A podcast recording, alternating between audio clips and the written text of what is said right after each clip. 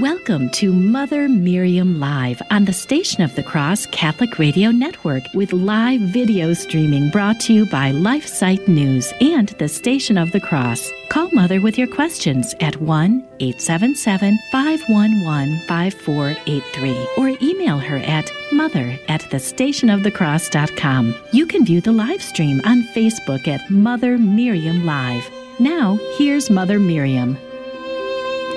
Good morning, beloved family. How are you? I'm so glad to be with you live, not an encore.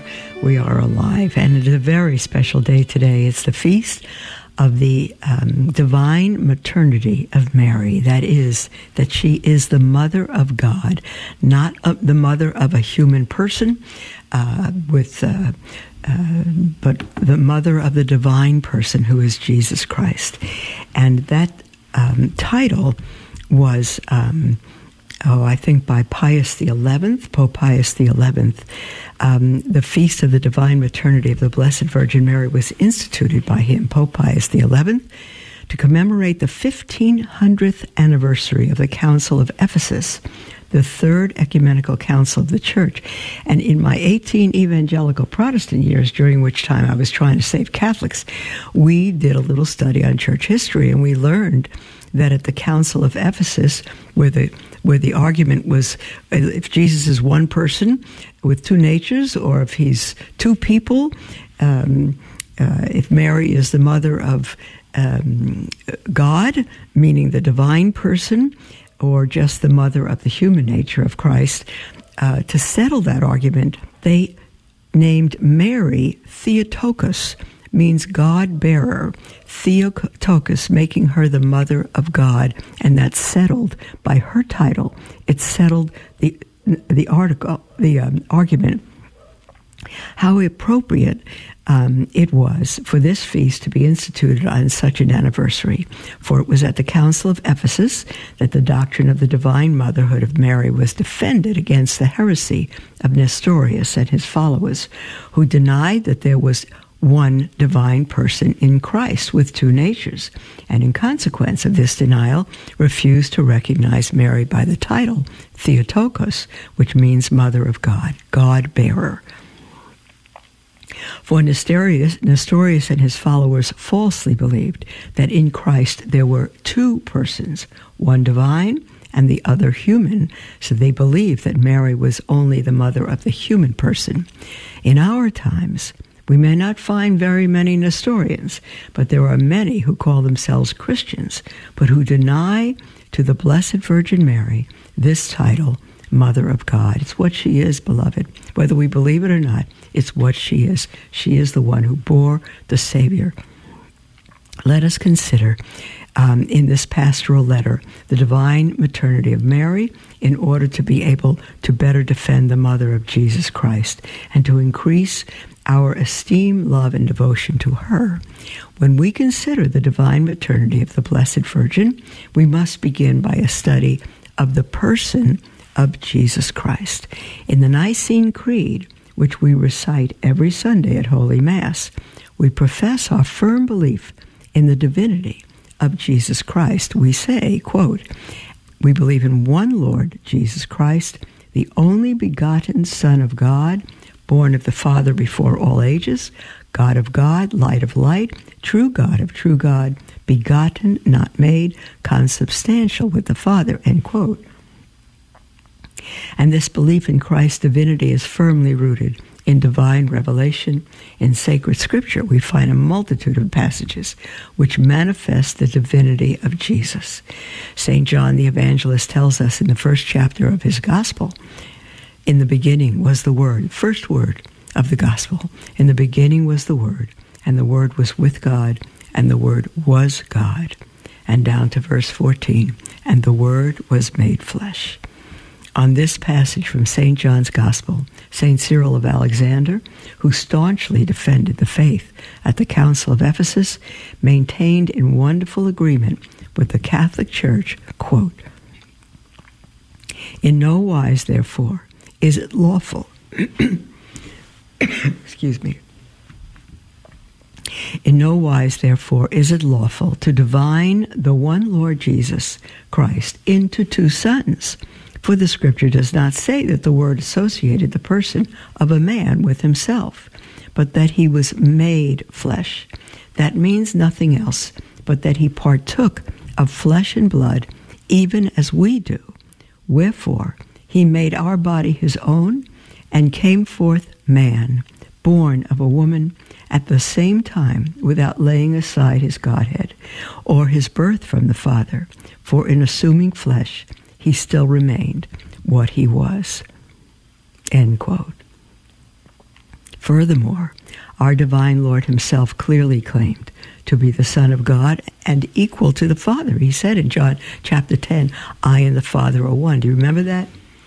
And when he said that, the Jews took up stones to stone him. And he said, "For what are you stoning me? What have I done?" They said, not, not because you've done anything," they said to him, "but because you, being a man, may just make yourself out to be God." Well, how did he do that? He said, "I and the Father are one." One substance, he claimed to be God. Amen, amen. I say to you, before Abraham came to be, I am. I am, the covenant name of God. He claimed to be, exist before Abraham. And to the question, questions put to him by the high priest Caiaphas, Uh, who said to him, "I adjure thee, I adjure thee by the living God, that thou tell us whether thou art the Christ, the Son of God." And Jesus answered simply and emphatically, "Thou hast said it." And Saint Paul reiterates the same belief in his epistle to the Philippians. This is one of the most beautiful passages in Scriptures, dear one. Philippians two, verses five through eight.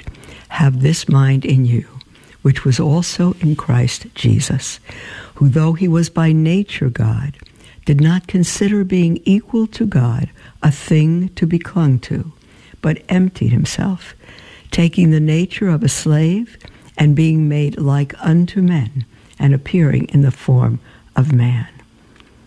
Thus Pope Pius the eleventh, in his encyclical Lux Veritatis of December twenty-fifth, nineteen thirty-one, which commemorated the fifteen hundredth anniversary of the Council of Ephesus, reiterated the Catholic faith in this doctrine. Pope, Pope Pius the eleventh said thus, quote,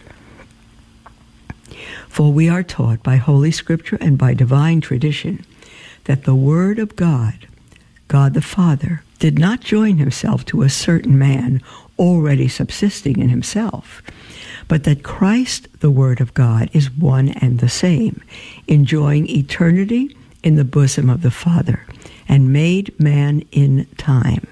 For indeed, that the Godhead and manhood in Jesus Christ, the Redeemer of mankind, are bound together by that wondrous union which is justly and deservedly called hypostatic, is luminously evident from the fact that in the sacred Scriptures, the same one Christ is not only called God and man, but it is also clearly declared that he works as God and also as man, and again, that he dies as man and as God.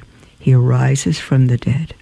That is to say, he who is conceived in the Virgin's womb by the operation of the Holy Ghost, who is born, who lies in a manger, who calls himself the Son of Man, who suffers and dies, fastened to the cross, is the very same, who in a solemn and marvelous manner is called by the Eternal Father, my beloved Son, who pardons sin by his divine authority, and likewise by his own power recalls the sick to health. As all these things show clearly that in Christ there are two natures by which both divine and human works are performed, so do they bear witness no less clearly that the one Christ is at once both God and man, because of that unity of person from which he is called Theanthropos, that is, God-man." End quote from Pius the eleventh. "Having considered that Jesus Christ is one divine person with two natures, let us continue in the Nicene Creed. We profess that Jesus Christ was incarnate by the Holy Ghost from the Virgin Mary. This is also clearly found in sacred scriptures. In the Old Testament, the prophet Isaiah predicted, Isaiah seven fourteen, "Behold, the virgin shall conceive and bear a son, and his name shall be called Emmanuel," which means God with us. And in Saint Luke, we find that the angel Gabriel announced to Mary, "Behold, thou shalt conceive in thy womb and bear a son, and thou shalt call his name Jesus." And the name Jesus means God is salvation. And in the Gospel of Luke again, "The Holy Ghost shall come upon thee, and the power, Mary, of the Most High shall overshadow thee, and therefore also the Holy, which shall be born of thee, shall be called the Son of God." Further on in the same Gospel, Saint Elizabeth, filled with the Holy Ghost, cried out to the Blessed Virgin, "And how have I deserved that the mother of my Lord should come to me?" Not only do we find the reference for the divine maternity in sacred scripture, but also in sacred tradition. In the early Christian church, there was no misunderstanding in the matter, for the early fathers of the church were very clear and firm on the divine motherhood of Mary. And I'm going to show you that as soon as we come back from this break, beloved. And after the second break, we're going to take your calls, your texts, your emails, whatever is on your heart. Feel free to call in toll-free, one eight seven seven, five one one, five four eight three, or email at mother at the station of the cross dot com, and we'll be right back.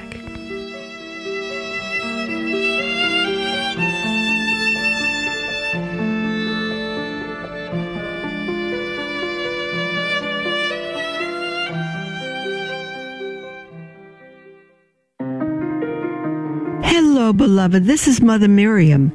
Would you like to wake up each morning to inspiring sermons from knowledgeable and faith-filled priests? You can tune in to Sermons for Everyday Living every day at six a.m. Eastern on the Station of the Cross. You can listen on the station of the cross dot com or anytime on the free iCatholic Radio mobile app. God bless you. I'm Jim Havens, host of The Simple Truth, heard weekdays at four p.m. Eastern on the Station of the Cross Catholic Media Network.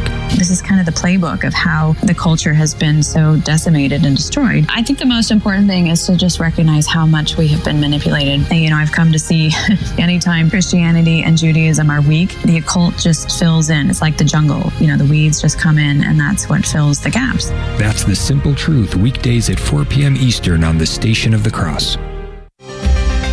Here at the Station of the Cross, we proudly bring the truths of the Catholic faith to countless listeners through radio and mobile devices, and we're grateful for the feedback we've received. Catholic Radio has just been a lifesaver for me. I start my day with it. I listen to it all day long as much as I can. There's always people calling in with people who've lost children, and I love what everyone has to say and the advice of the Catholic Church and how to deal with suffering. It has given me the strength to get through the day and to get out of bed each morning. I am very grateful. Grateful for it. Catholic Radio to me has been very informative on my religion. It has informed me of many things that I wasn't aware of or should have been aware of, and I've enjoyed it very much listening to it. If you've been blessed by listening to the Station of the Cross, let us know. Call one eight seven seven, eight eight eight, six two seven nine, extension one twelve. Then share your testimonial with us.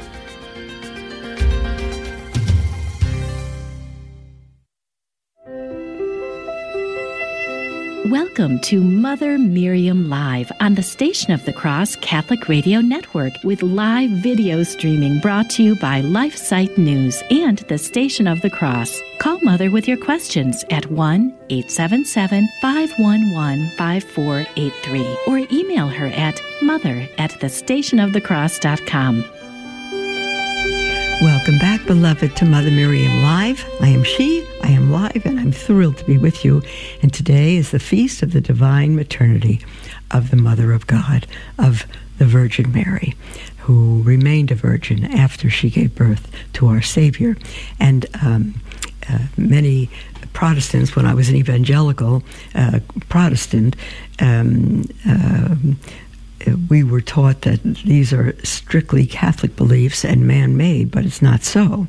In the early Christian church, and there was only Catholic then, there was no misunderstanding in the matter of Mary's maternity.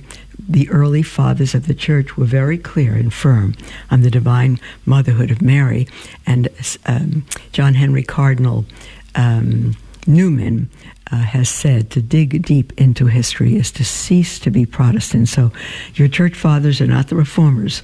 They're Ignatius and Polycarp, and all of them that were, Polycarp was discipled by John the Evangelist. Go to the early church fathers and you will see, you will find the Mass and the Eucharist and everything that Catholics believe today, and the honor rightly given to the Mother of God. In his epistle to the Ephesians, Saint Ignatius of Antioch wrote, "Our God, Jesus Christ, was born by Mary in her maternal womb." Saint Ignatius also wrote, "There is only one healer, composed at the same time of flesh and spirit, begotten and not begotten, of God and Mary, Jesus Christ our Lord." Saint Irenaeus taught this. Now we're going back to the second and third century here. Um, this is in, in two, two hundred two. "This Christ, who as the word of the Father was with the Father, was born of a virgin." Tertullian, "God is born in the womb of a mother."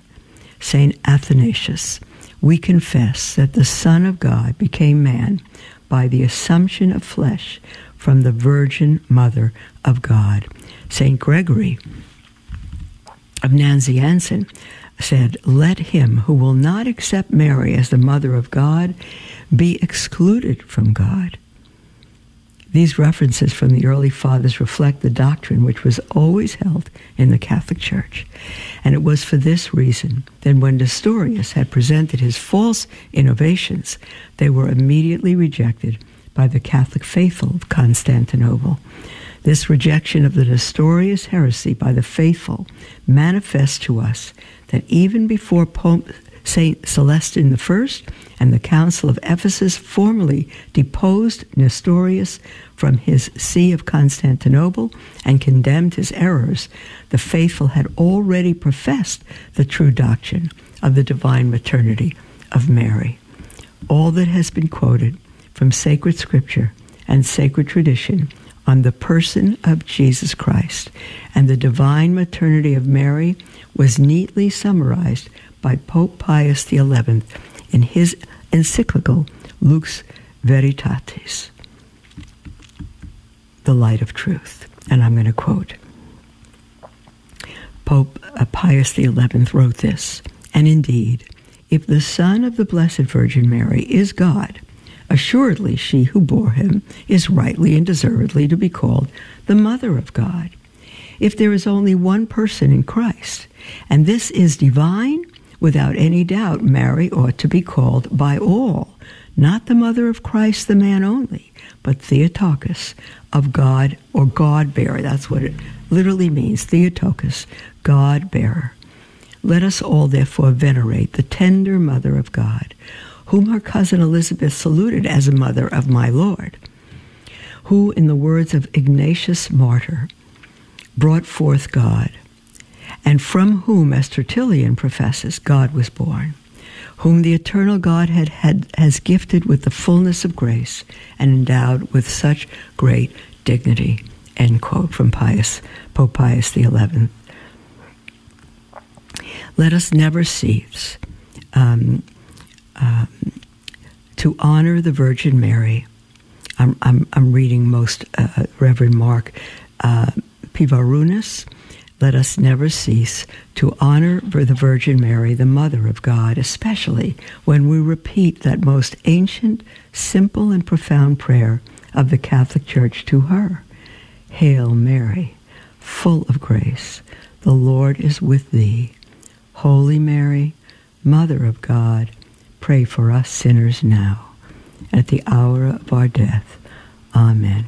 Beloved, if you are a Christian of any stripe, if you believe in Jesus, then you need to honor the mother who gave birth to the Son of God. She is not the mother of the human person. Jesus is human and divine. Not two people, but one. With two natures, one person. With two natures, divine and human. He is the God-man. Mary is the mother of the God-man. He took flesh and blood in her womb, and for Catholics, the flesh and blood that we receive at every Eucharist is that flesh and blood, now risen and glorified, given to him by Mary. She deserves our worship. If you read older book, people say that you Catholics worship Mary. Actually, we do, because the word worship, when it was rightly initially uh, used, was the combination of two words, worth-ship, and it was to give someone their due, to give them their right honor, not to adore them, which is uh, to adore God alone, but to give them their worth. When many people we venerate on earth, many, many people we honor, and there was no, no one, no human being worthy of honor more than the Mother of God. So we give her the honor she is due. But she is a creature, and as such, infinitely removed from God, the Father, who and, and her Son. Her Son was her creator. God did nothing. Everything came um, through him, with him, and in him. Nothing exists, and not one of us, apart from Christ. He created his own mother, through whom he would take flesh.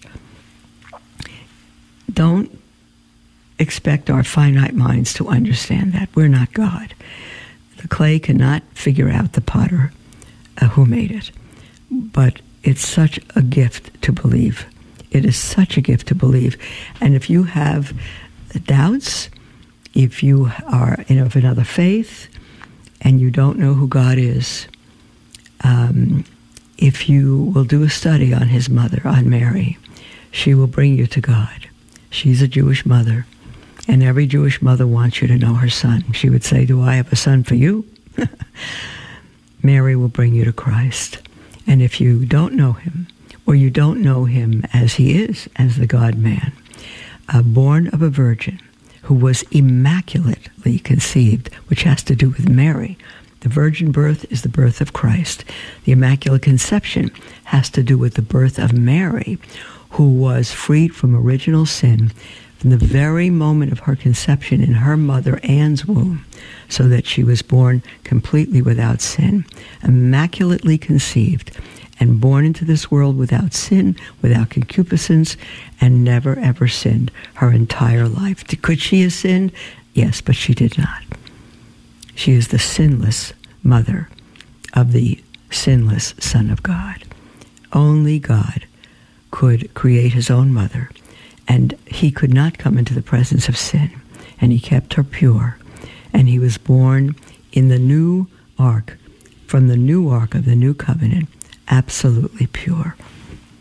So, beloved, whatever's on your heart, I invite you to call in um, during the... Uh, Uh, after the next break, or right now, if it's on your heart. We have time. We we got through that letter a little early, and the toll-free number, one eight seven seven, five one one, five four eight three, or email at mother at the station of the cross dot com.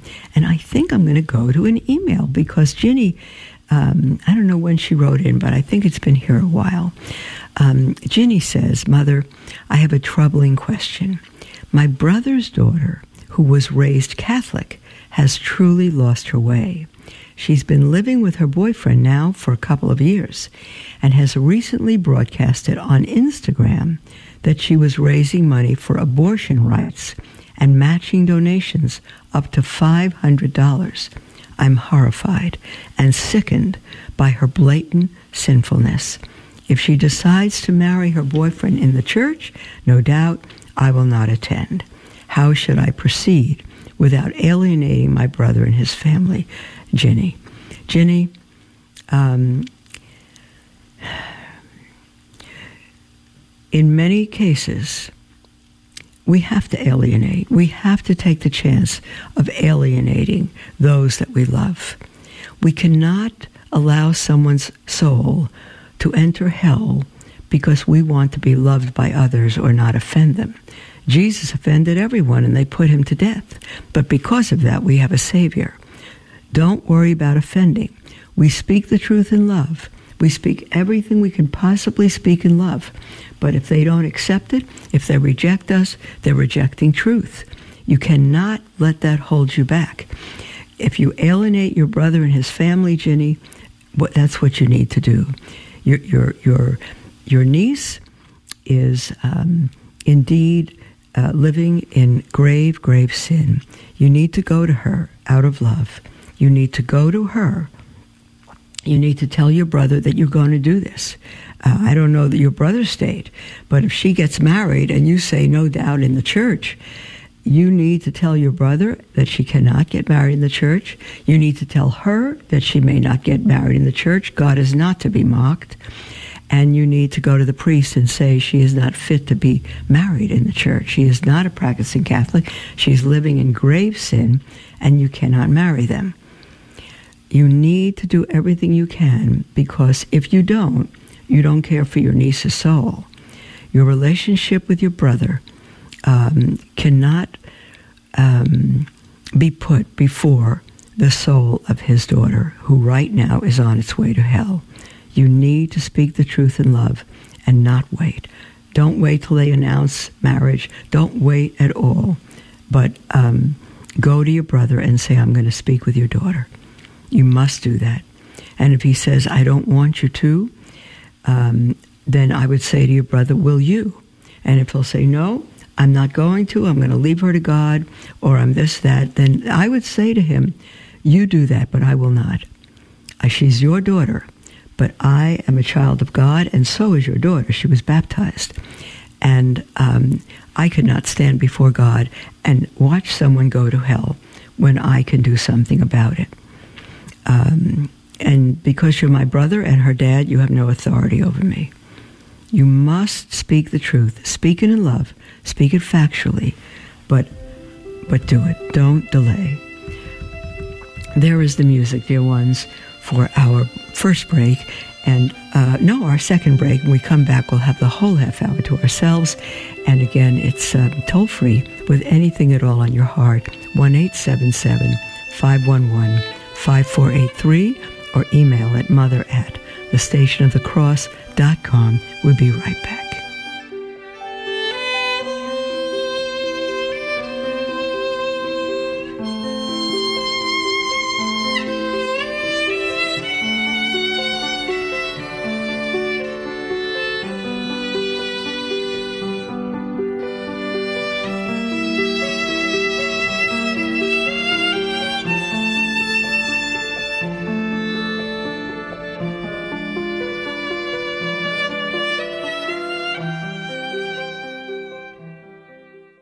I was raised a Catholic and went to church every Sunday faithfully.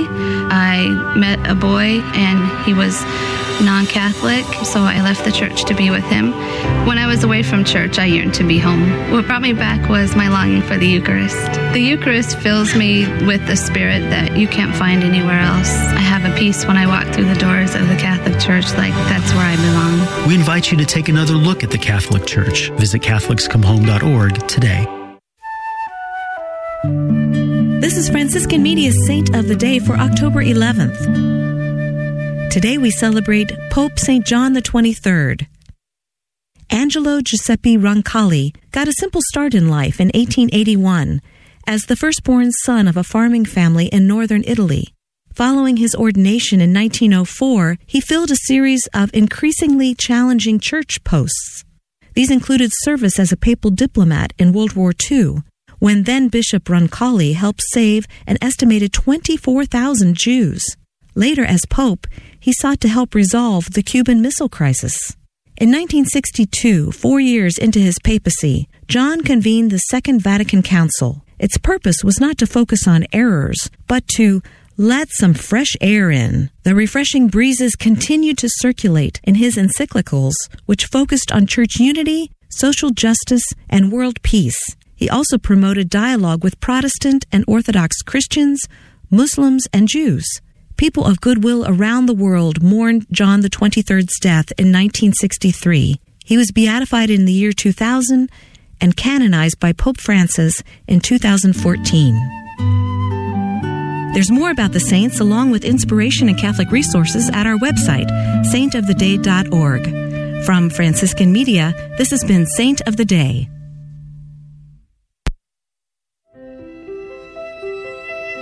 Welcome to Mother Miriam Live on the Station of the Cross Catholic Radio Network, with live video streaming brought to you by LifeSite News and the Station of the Cross. Call Mother with your questions at one eight seven seven, five one one, five four eight three or email her at mother at the station of the cross dot com.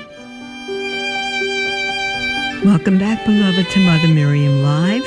Um, this is our half hour together, and you're welcome to call in with anything whatsoever on your heart. Toll free one eight seven seven, five one one, five four eight three or email at mother at the station of the cross dot com. We have Tracy on the line from Arizona. Hello, Tracy. Good morning, Mother. Well, I have a question um, that's kind of torn our family apart for the last couple weeks, so I'm hoping you can give us some clarity. Yes. Um, I have a brother who was married in the church. Uh, he was married for about fifteen years and recently, within the last few years, got a civil divorce. He has now been remarried civilly. Um, when we talked to him before, we explained that he, you know, was outside the church. My father talked to him. We He would not look at an annulment. He was steadfast that he was going to do the civil marriage.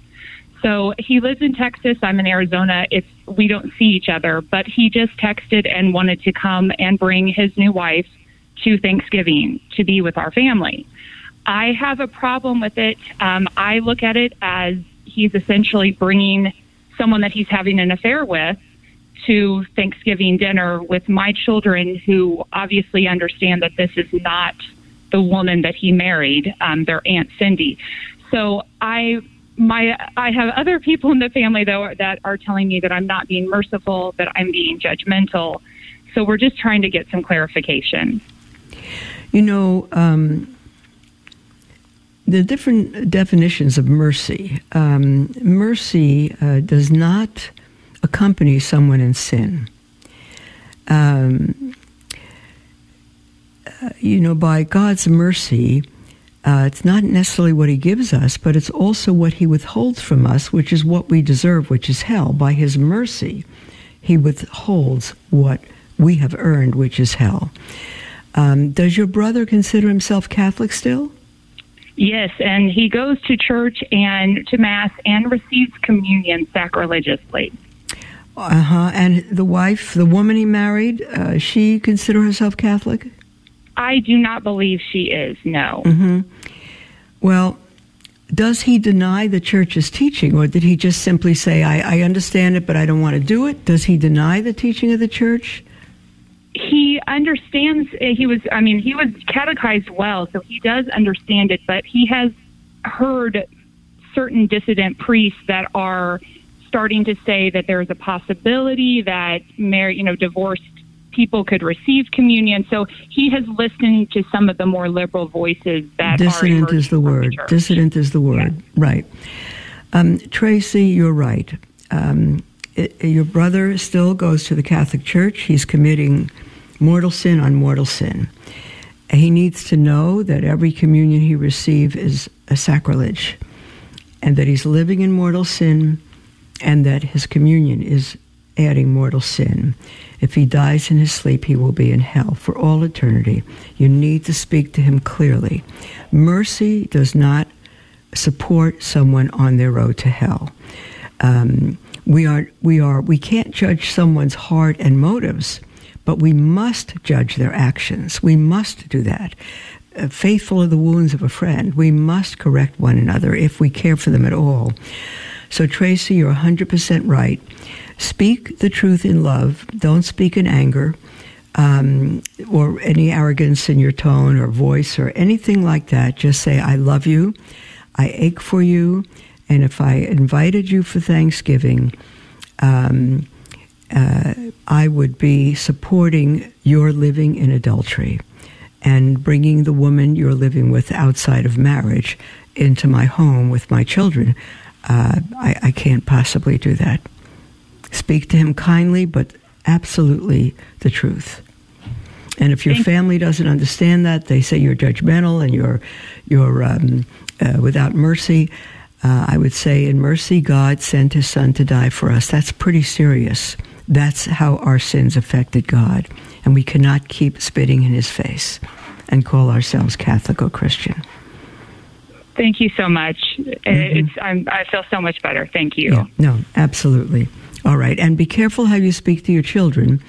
Um, they must grow up knowing that faith is a gift. We don't judge others whether they have faith, because that's a gift. But we must judge how they live their lives by the faith they, the faith they profess. And we can't be party to sin. Exactly. Thank you so much, Mother. You're, you're welcome, dear one. God bless you. Um, let me see here now. Um, we have an email from Jenny. Jenny writes, "Dearest Mother Miriam, thank you for reading this email. I'm inspired by your recent move to Tyler, Texas." Me too. It's wonderful here. "And I'm actively planning my family's escape from California. I'm a mother of two young children, four and six years old.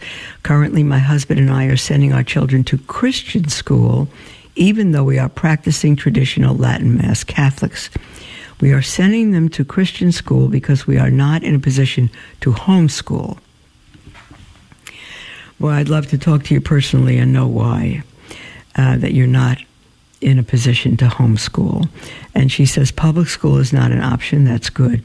"And we are disappointed that the Catholic schools in our area refuse to fight against the draconian vaccination laws slash mask mandates, anti-parent, uh, anti-parent legislation that my state is trying to pass. Thus, we're planning on moving." Okay, this is good. "I wish I knew why you cannot homeschool.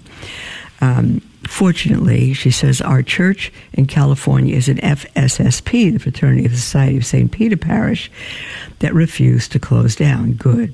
"I'm worried that if we move to another state that has Latin Mass, they will fall into line during the next pandemic or shutdown and or fall into line with Traditiones Custodis and no longer offer Latin Mass. Question: should we relocate based on where Latin Mass is, or should we stay put in a borderline communist state, knowing our current church will never close down?" God bless you, Mother Miriam, and thank you very much. All the best, Jenny. Jenny, it's not an easy question. I don't know how you know that your church will never close down simply because it's F S S P. Um... Uh, the Holy Father has given them reprieve for a time, but he's shutting down the Latin Mass left and right, Latin Mass religious communities, priests, uh, left and right. Um, I don't know how you could be so confident that the ma- your Mass in California, your F S S P parish, will never, she writes in capital letters, close down. I don't know how you can uh, be so confident with that. Um, You're in a semi-communist state, but the entire country under our current president is becoming communist. And so uh, what federal law is going to be soon putting on us, including um, uh, climate lockdowns, it's insane.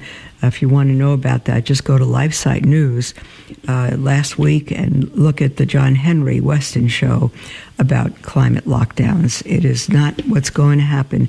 It's planned and already happening. So we're living in awful, awful times. Um, if you move, um, there still might be room in the Diocese of Tyler, Texas with Bishop Strickland. Um, it seems like the whole world is coming here.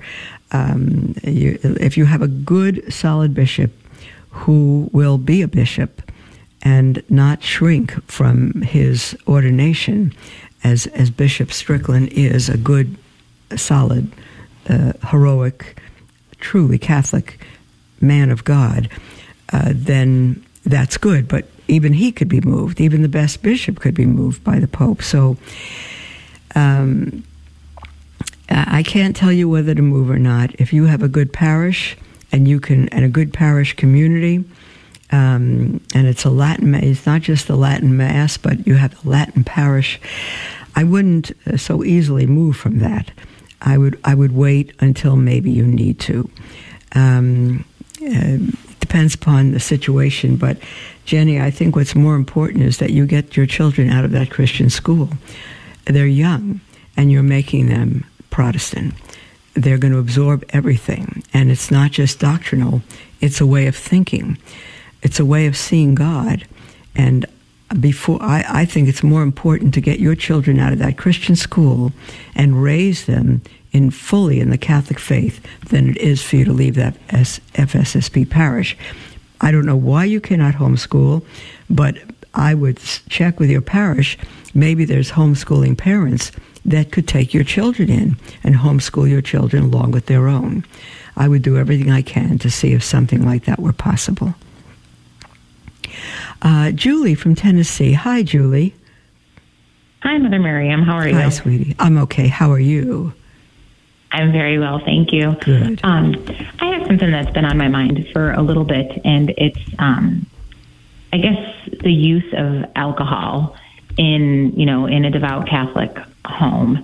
And I would say my, you know, I, I enjoy drinking wine. My husband enjoys drinking beer, especially as a way to Um, socialize with, um, with, you know, other people that come to our home. We entertain a lot. And um, it's just been on my mind in terms of what is acceptable in terms of alcohol use in a devout Catholic home. I don't see, personally, as an evangelical, I would have had a different uh, opinion on this, but I see no problem whatsoever. Um, we are to be stewards of all that we have. We are not to be drunk. We are not to drink to the point that we are, that our senses are dulled, that we're not sure of what we say, or that our mind is not clear. But if you can have a glass of wine or your husband beer, and it's not, it doesn't affect you physically, so you're not, um, so you're in control of your faculties and all that.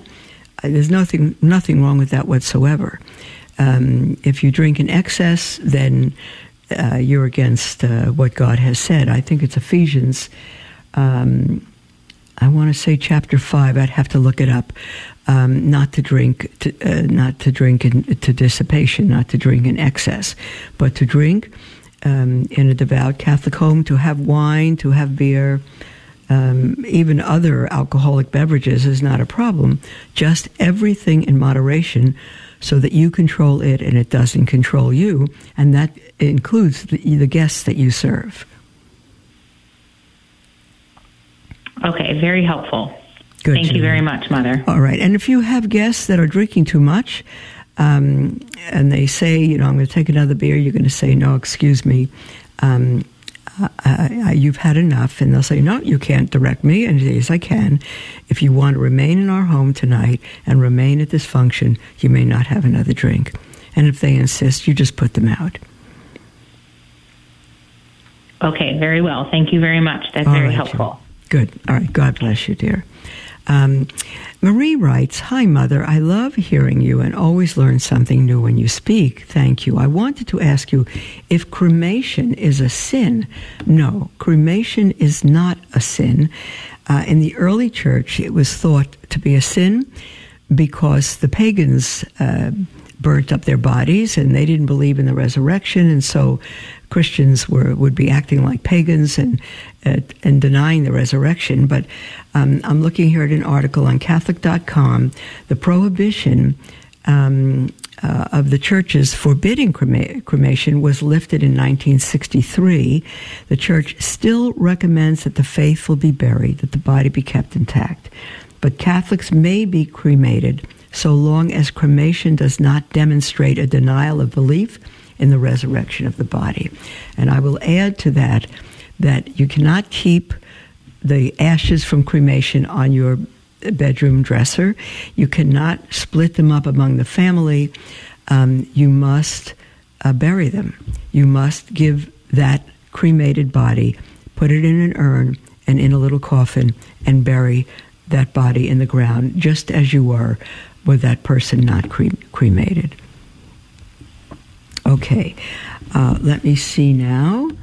Um, Oh, there's the music for our last break, dear ones. So uh, we'll come back. We'll have uh, ten minutes or so after the break um, uh, for our last segment, and uh, the lines are wide open, and you're welcome to use them. Call in with anything at all on your heart.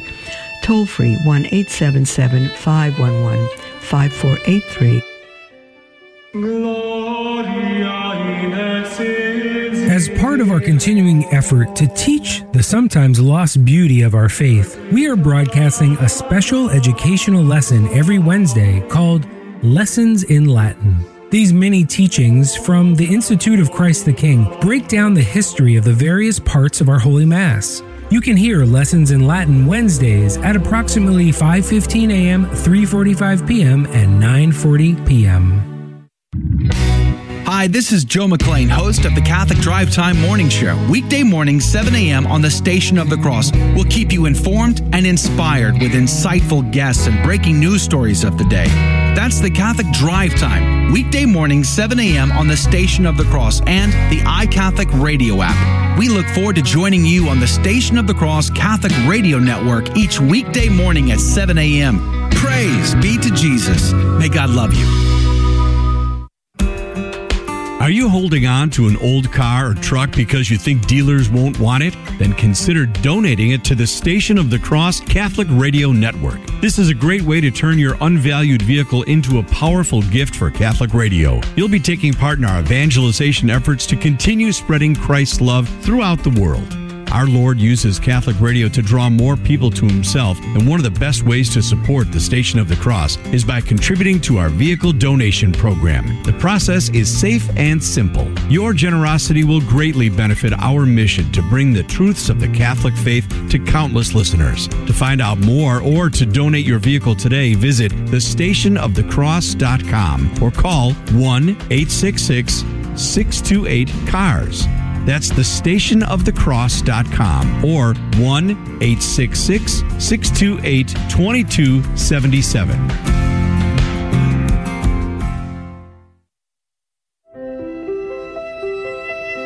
Welcome to Mother Miriam Live on the Station of the Cross Catholic Radio Network, with live video streaming brought to you by LifeSite News and the Station of the Cross. Call Mother with your questions at one eight seven seven, five one one, five four eight three or email her at mother at the station of the cross dot com. Welcome back, beloved, to Mother Miriam Live. Uh, we are here and we are live, and this is our last segment, and you're welcome to call in with anything whatsoever on your heart.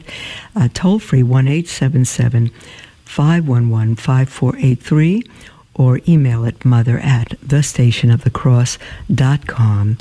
Um, we have an email from Terry, who writes, "Hello, Mother Miriam. I pray the Rosary daily of Our Lady of Fatima. to Our Lady of Fatima, but also make devotion with our Mother of Sorrows chaplet on Saturdays in lieu of the Saturday Rosary. I pray the chaplet to Saint Michael the Archangel on Saturday as well, along with my daily chaplet of Divine Mercy and morning and evening prayers. My time is very constrained, and it's quite difficult to juggle spiritual and temporal life." Sounds like you're doing a good job of it to me. Um, my question, am I not honoring Our Lady's qu- request for daily rosary by substituting the chapel, a chaplet of the Seven Sorrows? I sincerely hope not. I want to honor her and pray for the conversion of sinners, but I would also like to enjoy the indulgences that come from the daily rosary. I pray the Seven Sorrows on Saturday rather than Friday to honor her on her day, Saturday. Thank you in advance for your counsel and wisdom. God bless you, Terry. Terry, I cannot give you a canonical official answer. Um, I don't think there is one. I think that you're doing just fine.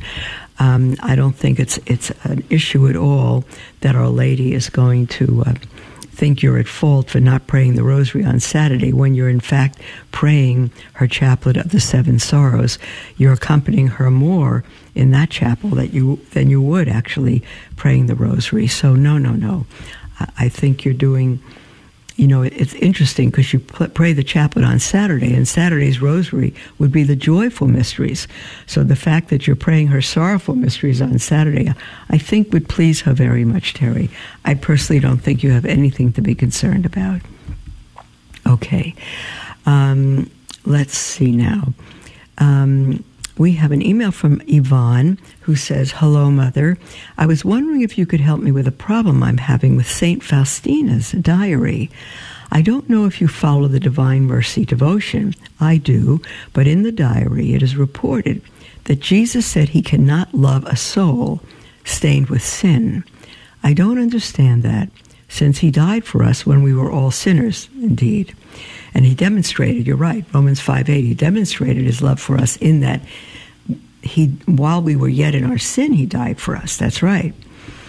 Um, it also says in many other places in the diary that he loves sinners. He absolutely does. Hates the sin, but loves the sinner.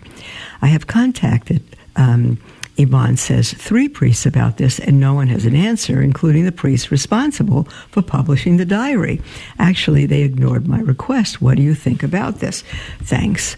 Um, you know, I have read the diary, but it's been some time, and I don't uh, recall the the, um, um, uh, the the moment or the, the very sentence that he... Um, Uh, what did you say here? Excuse me. Um, report, Jesus said he could not love a soul stayed in sin. You're very right, Yvonne. He died for us while we were yet in sin. He died for us before we were even born. Uh, he knew every sin that we would already commit, and he died before out of love for us. But I think the idea is here that he cannot live in a soul. He cannot unite with a soul. He cannot stay in the presence of a soul that is stained with sin. He loved us. He died for us while we were yet sinners. He loves sinners. But um, he cannot, uh, if, if it's rather love a soul that is stained with sin versus live in a soul, um, uh, it, it's still the idea. Love is active. And um, if a soul refuses Uh, confession, refuses repentance, and it lives in sin, it's stained with sin, and is not removed through the grace of God in confession, Jesus can't dwell with that person. Just as if we commit mortal sin, um, uh, we have separated ourselves from God, and God cannot live within us. But the minute we are um, uh, forgiven, Uh, our sins are absolved, we're restored in a state of grace, God can live in a soul like that. And so I think that is the idea. I think that is the idea. Let me just see. There's an article here that I'm trying to... Um, um, hold on. I'm trying to... It, it's too long for me to read it now, but... Um, Uh, let me just give it a start. Let me give it a start. Um, there's one virtue without which all others are as nothing, and that's the virtue of habitual charity, the habit of the state of grace. This virtue we absolutely must have if we are to please God and live in Him. The state of grace is necessary that we may have the power of the apostolic as well as of the contemplative life. Without it, all graces are like diamonds lost in the mine.